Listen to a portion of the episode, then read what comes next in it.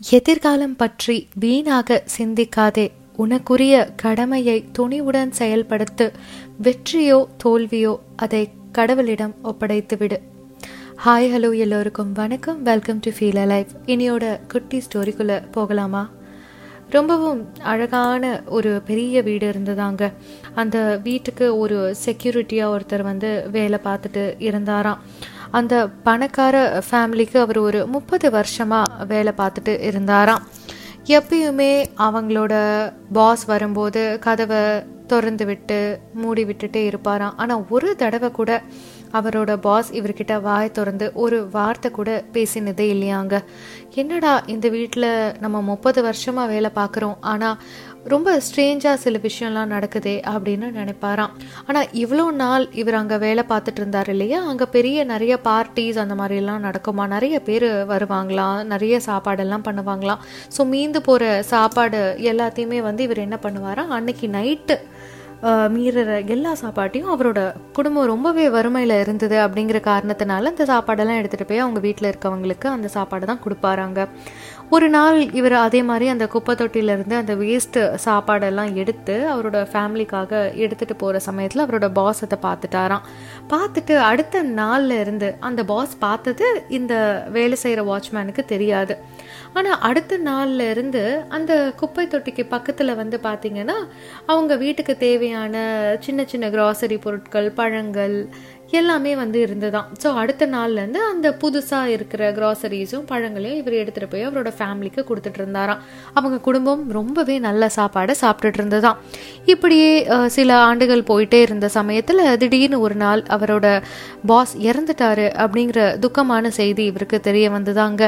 தெரிய வந்ததில் ரொம்பவே இவரும் கஷ்டப்பட்டுட்டு இருந்த சமயத்தில் அன்னைக்கு நைட்ல இருந்து இவருக்கு கிடைக்கிற அந்த சாப்பாட்டு பொருட்களும் பழங்களும் காய்கறிகளும் எதுவுமே கிடைக்காம போயிடுச்சு அந்த குப்பை தொட்டிக்கு பக்கத்துல. அடுத்த நாள்ல இருந்து திரும்பவும் பழசு மிஞ்சினது ஏதாவது இருக்கா அப்படின்னு பார்த்துட்டு அவரோட குடும்பத்துக்காக அதை மட்டும் எடுத்துட்டு போய் கொடுத்துட்டு இருந்தவர் ஒரு கட்டத்துல முப்பது வருஷமா நம்ம இந்த குடும்பத்துக்காக உழைச்சிக்கிட்டு இருக்கோம். ஆனா கிடைக்கிற வருமானம் நமக்கு பத்தலையே எல்லாரும் ரொம்ப சிரமப்படுறாங்களே அப்படின்னு சொல்லிட்டு மனசுல ரொம்ப தைரியத்தை வர வச்சுக்கிட்டு அவங்களோட பாஸோட ஒய்ஃப் கிட்ட போயிட்டு இந்த மாதிரி என் ஃபேமிலி ரொம்ப கஷ்டமா இருக்கு எனக்கு கொடுக்குற காசு பத்தலை அப்படின்னு அவர் கேட்டபோது அந்த பாஸோட ஒய்ஃப் கேட்டாங்களாம் இத்தனை நாள் நீங்க எப்படி அப்புறமா சமாளிச்சுட்டு இருந்தீங்க? ஏன் இது முன்னாடியே கேட்கல இத்தனை வருஷமா வேலை பார்க்குற நீங்க ஏன் என்கிட்ட இதை கேட்கல அப்படின்னு சொல்லும்போது இவர் பல வகையான ரீசன்ஸ் எல்லாம் கொடுத்துட்டே இருந்தாராம்.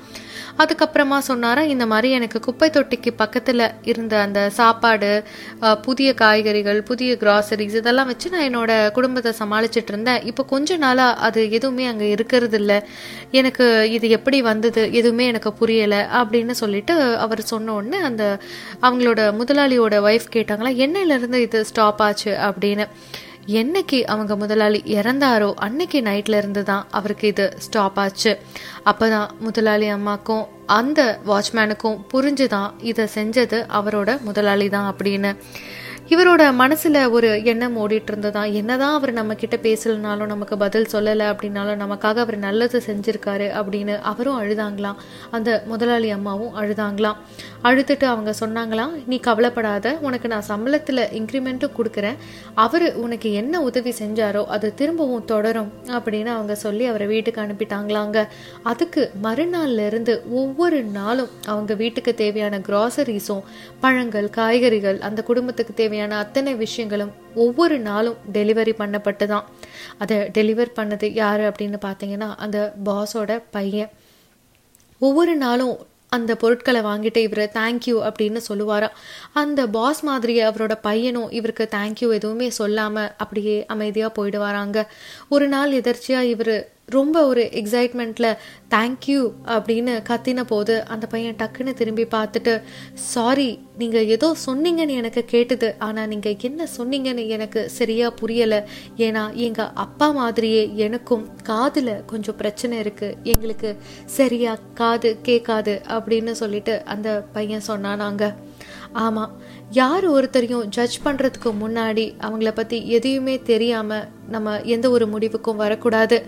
அந்த வாட்ச்மேன் ரொம்பவே அழுது ரொம்பவே வருத்தப்பட்டாரா? என்னடா நம்மளுடைய பாஸை இந்த மாதிரி நம்ம நினச்சிட்டோமே அப்படின்னு சொல்லிட்டு நம்மளை சுற்றி இருக்கிற பல பேரும் பல விஷயங்களில் அவங்க அவங்களுக்குன்னு ஒரு ஸ்ட்ரகிளோட தான் வாழ்ந்துக்கிட்டு இருக்காங்க.